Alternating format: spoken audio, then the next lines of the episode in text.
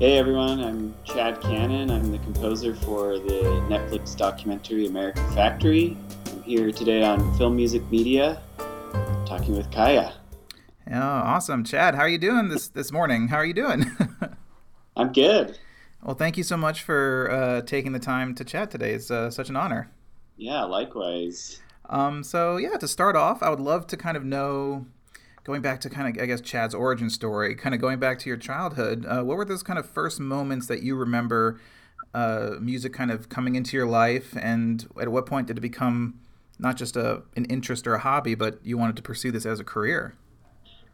Well, first of all, music came into my life rather forcefully. I had a very strict mother who required practicing every single day from you know when I was age four she had me start on violin. Oh wow! Um, I started on the Suzuki method. Dr. Shinichi Suzuki was this Japanese, you know, teacher who believed that music was like a language, and so kids should start learning it before they could read and write. And so that was the method that brought me into into music and it wasn't until I was about 12 or 13 that I realized I actually liked it. so you were kind of uh, apprehensive at it at first, almost like a chore? Yeah, I mean, I was always kind of a passionate person and kind of bossy to other people. I was the youngest of six siblings, so I think I was adults a lot. So yeah, I was yeah. always, why don't these other kids get what adults think, you know? um, but when I was 12, my violin ensemble had a chance to go to Chicago and perform at this big conference, a big Suzuki conference. And that was the first time that I realized music could sort of be a bridge to the world. I grew up in Salt Lake City, Utah, which mm. is not super rural or anything, but it wasn't like New York City, you know? So um, going to Chicago with my violin kind of opened opened a lot of doors for me as far as my imagination and what music could be in my life and and then later on in high school, I, I discovered film music specifically, um, largely thanks to the fact that I was a huge Lord of the Rings fan. So Howard Shore was a big influence in my life, even though I didn't really know that's who it was until a little bit later, you know. Right. I remember those days where you just you're you're attached to the music, but then you start kind of putting the names to them, and you go, "Wait, who's this person?" And then you start discovering their entire filmography. exactly. Yeah. Um, so did you uh, when you decided when you discovered film, you had music, you're kind of growing this passion. Uh, did you always want to become uh, kind of a composer for visual media, or was it just I want to write concerts, I want to write symphonic music, and when did it become like I want to become a composer for for film and TV?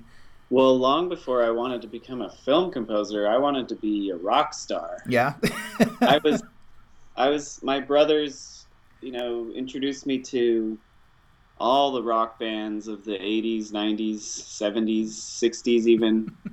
they had this huge CD collection in our basement, so I would listen to a lot of stuff. Um, my first concert that I went to was Billy Joel. Nice. Saw them at the Delta Center, which is the old name for where the Utah Jazz used to play. I mean, they still play there, but the, the, the arena name has changed. Um, but I, yeah, I really fell in love with U2. Oh, nice rock band, and I really wanted to be Bono. so I actually started a rock band in high school that was basically a U2 imitation band. We did play a lot of U2 cover songs, but I wrote a lot of songs as well. We and we recorded stuff in my mom's basement, you know. And, um, so that experience actually, I think, is the most direct link to what I am now, which is like, you know, film composers are not just composers; you're also a, a music producer. Right. I didn't realize that until I got into it. That a lot of what I do is produce. It's not just writing. Um, and so, yeah, I, I really wanted to become a rock star first, and then I sort of discovered that, hey, I don't really understand how this, how to get from this key to that key, and hey, how did the Beatles do that? You know, and so I started thinking about music theory, and that actually led me back into classical music more mm. intensely. I got really into contemporary concert music, and that's what I studied at, in college. right. I mean, you yeah. you went to Harvard yeah. and Juilliard. You got some good good education there. yeah, I had I had great teachers at both of those institutions, um, and very different kinds of music education at, at both schools. You know, Juilliard's a very performance and um, American focused mm. Institution. Right. Whereas Harvard has a lot of European influence and it's very much, you know, it's much more academic. A lot of experimental music being written at Harvard. Um, so I kind of got the best of both worlds, I would think, between those two schools. Um, but yeah, so I wasn't set on writing for visual media, media necessarily, but I, I think I re- deep in my heart ever since my Lord of the Rings fandom days, which aren't, aren't over by the way. they, um, they're never over. They're, they're never, never, over. Yeah. um. So yeah, after school, I think a lot of uh, young folks just find themselves in this position of what to do next. So I mean, what did you do next after school? Did you, what kind of the first jobs you had? Did you move to LA? I know you spent some time in Japan and in Asia. I mean, what were the kind of next steps in your in your journey? Yeah, so a little context there. I grew up in a Mormon family, mm-hmm. and there's this culture slash expectation that that especially Mormon men, and now it's Mormon women as well, will serve a mission for the church. So you go and do volunteer work for the church for mm-hmm. two years. And I just happened to get sent to Japan even though I had studied German and Spanish and I never had studied Japanese. In fact, the only connection I had to Japan was Dr. Suzuki from when I was young. right. Know? And I didn't even really realize that what, you know, I knew basically nothing about Japan, but uh, my mission experience really um, changed me. I became very, you know, I fell in love with Japan. I got to know the culture really well. And when I got back to Harvard, I really wanted to keep Japan as part of my career path. Mm. Um, so I ended up working for Midori Goto, who's a famous Japanese violinist, on her music charity projects in Asia. So I went with her on eight separate tours wow. where we went and performed in hospitals and schools and uh, refugee camps all over Asia Myanmar, Nepal, Bangladesh, and a bunch of times in Japan itself. Um, and I was doing that while I was a student at Juilliard, and then also while I started working here in LA right after I graduated. So, in answer to your question, when I my next step after I graduated school was um, I actually moved to LA and I started working for Conrad Pope. Oh yeah, Conrad, I love Conrad. Yeah, he's. I had a mutual connection to him through Phil Klein, who is a family friend of my wife's family, and Phil Klein's another fabulous composer. Yeah. By the way, he just had a big film come out um, called The Last Full Measure. Right, right. Which everyone should check out. It's a gorgeous score. Um, but while I was working for Conrad, I was developing all these connections in Asia while I was working with Midori. So Midori actually introduced me to Joe Hisaishi, knowing that I was into film music. And of course, Joe Hisaishi is the composer for all the Studio Ghibli Miyazaki Absolutely. animated. Yeah. And he's a fantastic um, musician and conductor, and and that has become a relationship that I've treasured deeply because he's taught me so much. As you know, he started hiring me as an arranger and orchestrator, so I got to work firsthand with him and with his handwritten scores. Wow. And transforming those into these symphonic suites, which then he, you know, performs for his live concerts. Absolutely. Um, wow.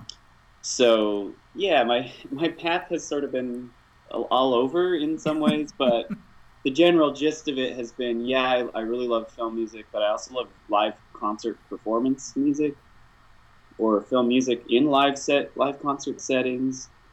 And so I've I've sort of um, kept a foot also in Asia as well as the U.S. Absolutely, I mean, and well, yeah. Well, those goals. So. And you, I mean, you got to work on some amazing uh, films as a, an arranger and an orchestrator, and you got to, of course, work with uh, through Conrad, I guess, on Alexander with Alexander Desplat, and he worked with Howard Shore as well, right? Yeah, through Conrad again. Yeah.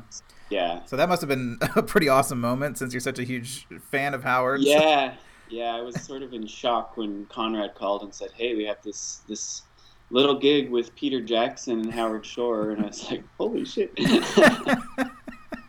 I tried to play it cool, but I think Conrad knew, yeah, this is a big deal.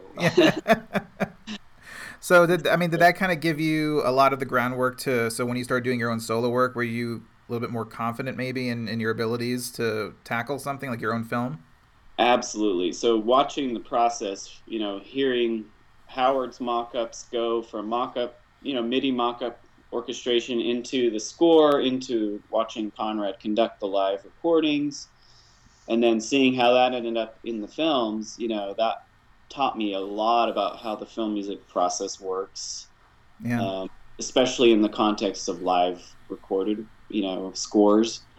Um, so definitely the the skills that I got, especially using instruments that I don't play myself, such as woodwinds, brass, percussion. Um, that was just an education, much better education than whatever I was taught in school. Yeah. You, know? you can't get better than that. yeah, so that really definitely built my confidence up so that, you know, when a film like American Factory came along, I felt very confident that I could write a woodwind heavy score that actually was, you know, not a piece of crap. well, hopefully. no, it's not. It's a it's a beautiful score and a fantastic film. And um, so yeah, let's talk about American Factory. How did that uh, kind of uh, come to you? Did you have to pursue it? Did somebody reach out to you? Uh, so in 2016, I was really fortunate to be selected to be part of the Sundance Composer Labs. Right. Um, I had applied a few years in a row, which I think is pretty typical because it's such a competitive program, and they kind of keep an eye on you as yeah. you apply over the years to see how you progress. You know. And I had scored this um, Japanese Hiroshima themed film called Paper Lanterns. Yes. And that score for me was the first time I feel like I really found my own voice. Mm, yeah. I mean, I'm still trying to find my voice. I think we always are until we die, maybe. But no, that's true. Yeah, yeah. That film was the first time I like came across this sound that I felt, wow, that that really feels like me. And I put my whole soul into that film because I really cared about the project and and the story that was being told. You know, it's this it's this beautiful story about a, a an A bomb survivor who's Japanese who found out while he was young that there had been 12 American POWs, prisoners of war, that had been killed by the atomic bomb. And Americans didn't know this. Wow. Like most Americans have no idea that 12 Americans also died in that bomb. Yeah. Um, and I was just so touched that this man would like spend his life reaching out to the families of the 12 Americans who died in Hiroshima. So I, in response to hearing his passion for his, you know, mission in life, I really wrote music that came from deep inside me, you know. Yeah. And that's the first time that had really happened in the context of film for me. Um, so I, when I had applied to Sundance, I really focused on this Paper Lantern score because I felt like, hey, this is actually me. I feel un- like it's a unique sound that I've been able to uncover, and and I think the committee, I guess, felt this, felt that yeah, this, this is something unique. So they let me into the program. Um, and the Sundance labs are fantastic. I encourage any young composers listening to this to apply to them. Um, the lab experience really transformed me because, you know, it gave me an opportunity to experiment in the context of being around other young composers who who are experimenting also, right? And directors and sound designers there, and so you really get a chance to, like, push the limits of what you're used to doing. And and also it gave me so many more insights into storytelling specifically nonfiction st- storytelling because i had done the documentary labs um, which now i think they're combined into one but mm. it used to be that there was a doc labs and a feature labs okay um, but sorry long story short the the sundance labs people had remembered that i had this strong Asia connection. So when they had heard that there was a film coming up about a Chinese billionaire buying a factory in Ohio, and the whole film was going to be about this cultural clash or cultural exchange. Right. Um, I think they they remembered me and referred me to the directors, Steve Bognar and Julia Reichert.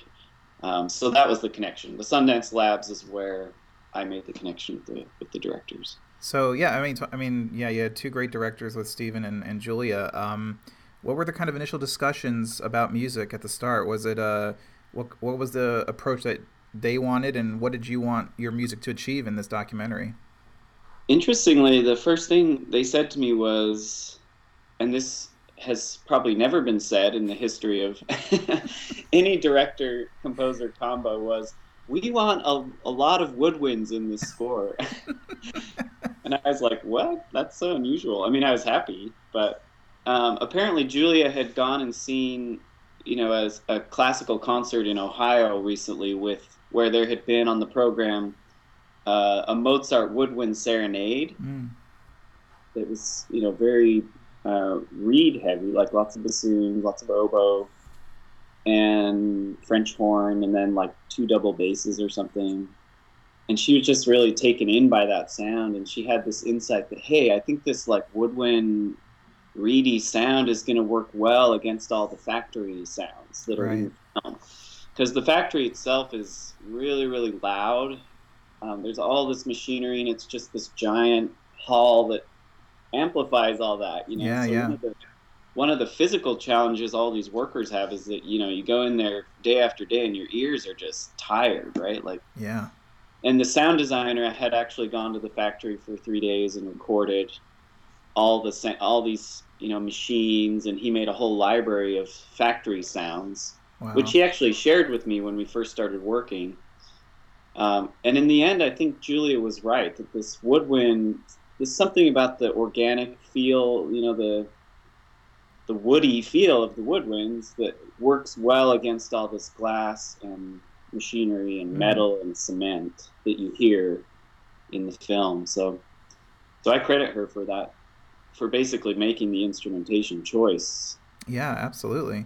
And you mentioned uh, on on the on Paper Lanterns how you became so kind of emotionally invested in the subject matter. Do you find that to be really i mean of course i would think it would be very helpful from a storytelling point of view did you find that was the same way for for this film did you feel an attachment or did you have to kind of work your way into it um, i the film to their credit they've created a film that like even if there wasn't a single note of music in it it's a really compelling story yeah and the characters you meet it's just really obvious that the Julia and Steve have a deep love and respect for every single person they filmed in this movie. They weren't out to like expose right. some. It's not an expository yeah. documentary like you know um, Michael Moore style or something. You know, it's right. it's really all about. They really spent years with these people, watching their you know employment situation unfold and kind of getting a sense for who they were as individuals and that that same thing applies to the billionaire who's you know the main kind of cavalier figure in the movie right yeah uh, they spent a lot of time with him with you know their chinese producers there of course helping to translate and everything but um, that also touched me that like Julie and steve care so much about these people and then also personally, I, I have this you know passion for cultural exchange and having people meet face to face so they understand each other and become friends. You know. Yeah. Um, and there's a couple characters in the movie that really do that. I don't know if you've seen the film, but there's this Chinese guy named Wang who comes from Fujian province. He's he's worked for Fuyao Glass for like 25 years or something. Right, right, yeah. And then they send him to Ohio where he's away from his family and kids with no additional pay. He just has to go. And he is like such a good guy. You know, he yeah. he really makes friends with some of the other American workers. And in particular, there's this guy named Rob who ends up getting fired in the end. But he he Rob is like even-headed enough to uh, or sorry, level-headed enough to to like see beyond the fact that he got fired. He still yeah. really cares about the people he met, and he learned a lot from them. You know, he has this very positive, optimistic worldview, and so this friendship between Rob, Rob and Wong, like really touched me, and I that's probably the story in the film that I became most emotionally attached to. Mm, yeah.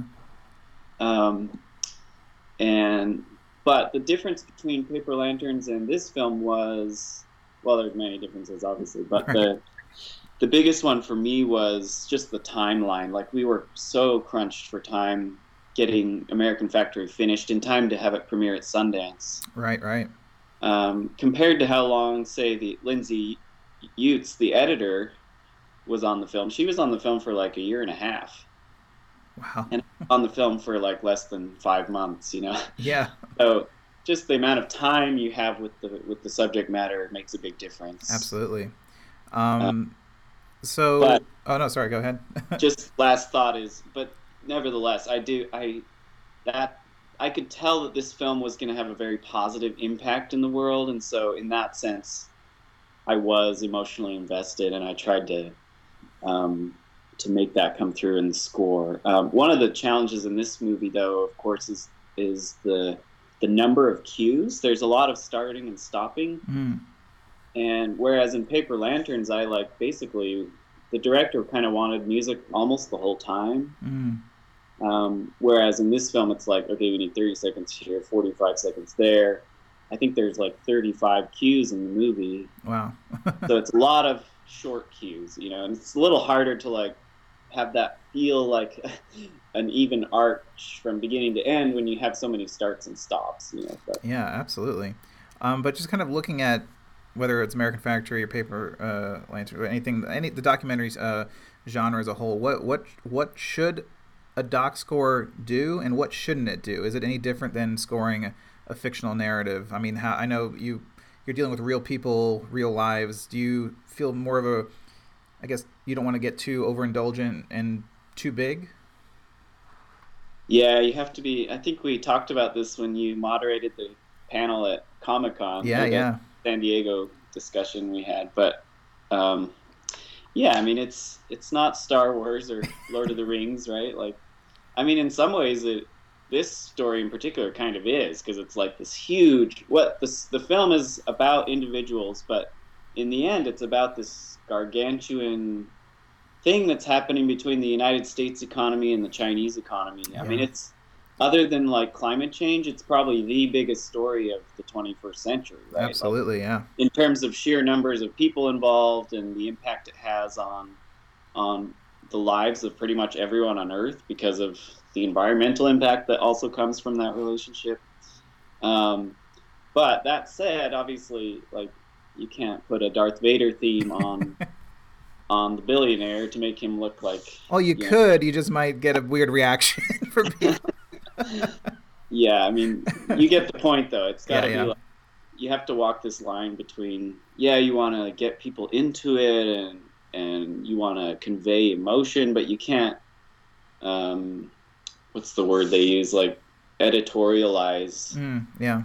To put your own, you can't like I don't personally know most of the people in this movie. I I did get to meet some of them after the film came out, but, but you know it's their story, not mine. Right. So, you can't project yourself too much into it. Exactly. Yeah. yeah. Um. So I mean, the film has such an amazing response, and it's on Netflix. So if anyone hasn't watched it, you know, check it out. And of course, it's from uh, High Ground Productions, which is uh, from uh, Barack and Michelle Obama. So I mean, it's really an important film, and it's covering some really important subject matter and you guys got nominated for an Oscar. I mean, what was your reaction when that happened?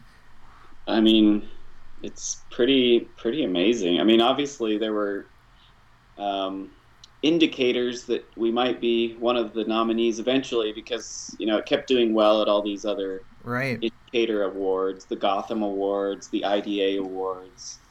Um, but from my perspective, the sad thing about the Oscars is that more people didn't get nominated because there's so many amazing docs this year. Like One Child Nation, I really recommend people watch that. That, that film blew me away. Um, Apollo 11. Yeah. Um, anyway, there's so many docs this year that people should watch. But but that said, of course, it's it's really exciting, and, and it just means that more people will get to see the film or be triggered to be interested in watching the film, which which of course just raises the impact of the whole of the whole story. And I think this this film is one that that needs to be seen. I mean, like whether you're a business school student, an economist, or you're like an elementary school student and you're sort of wondering how the world works as far yeah. as like what is a factory and why are all my toys made in China? You know, it's like right. Pretty much anyone on earth who watches this will learn something, you know, so it's really it's a very positive film that way. Like, I don't think it distorts the truth at all. Mm-hmm. I think mm-hmm. it's one of these few docs that like really tells the truth. Right. Just being kind of subjective and covering everything. Yeah. Um, and I mean, it's and it's on, we mentioned that was on Netflix, and I just wanted to get your perspective on because streaming, of course, is exploded, and everyone's either on you know Amazon, uh, Netflix, Hulu, and I really do think that's been such a great thing for for documentaries because I feel like I'm watching more documentaries. I know my wife is watching more of them. People I talk about is watching more of them. Do you think? I mean, you mentioned One Child Nation. I think that's on Amazon, but are, are, are yeah. Are people? Do you think this is a good thing for the genre that people are experiencing more of this of documentaries? Absolutely. Um, in fact, one of the reasons Steve and Julia and the team decided to go with the Netflix offer, you know, they had offers from a bunch of different um, or at least from what I heard, mm-hmm. they had a mm-hmm. lot of op- opportunities to sell this film to to whoever. But they ended up going with Netflix because, in part, because Netflix has this thing where um, they they allow you to like put on community screenings of the film at no mm-hmm. charge. Oh wow! Yeah. Um, I don't, I don't, I can't tell you all the specifics of that program, but there's something like that that, that, and I know they're doing like social good screenings of this film all over the country um, and also just the fact that it makes it accessible to to the people who are being portrayed in the film. Yeah. Like these workers in the middle of Ohio who wouldn't be able to go to the art theaters in like Cambridge, Massachusetts, or you know Lincoln Center in New York. Like they don't have access to all these awesome docs, you know, that are being shown in the big cities. But right, right. it's hard to see, you know, niche films in in your small town. Um, so that's another reason they chose to go with Netflix is the the accessibility for everybody. Absolutely. To be able to see it. And and to your point about docs being more, you know, readily watchable by so many people, yeah, I myself am watching more docs, and I think it raises the profile of documentaries vis-a-vis the, you know, big budget blockbuster films. For sure. Um, which I think is a really good thing. I do too. Yeah, I think it's it's great that, the, that, we're getting more saturated with this kind of content, and um, and and and it's, it's such a fantastic documentary, Chad. And I want to congratulate you on on it. And the score is beautiful. the The film turned out so amazing, and and hopefully next time we talk, you'll it will have an Oscar to its name. So, well, we'll see. I mean, any of the whoever wins deserves it. I mean, it really the five nominees this year and the 15 shortlists. Yeah, they're all great. Dozens of other films that didn't get the shortlist. You know, all those people would have been equally deserving. But absolutely. So if you and if you live in a city that you know sometimes they'll do documentary uh, marathons for all the nominees, I'd urge anyone to go out and check them. I know ArcLight sometimes does it. Laemmle, all these folks. Um, so. But, yeah, the Laemmle, the Laemmle in Santa Monica, I think, is showing this this week. Yeah, yeah. And of course, if you have Netflix, you can check it out there too, in the comfort, yeah. of, comfort of your own home in your PJs. yep. Um, Chad, again, I want to thank you for for chatting today. It was so much fun, and um, always a pleasure. Likewise, thanks for all all the storytelling you're doing with with film composers. Oh, no worries. Another form of documentary work. Yeah, exactly. That's what I'm trying to. That's that's how I look at it a little bit. it really is, and and stories that you know most people don't hear too much about film composers. So I think it's really cool that you're doing that.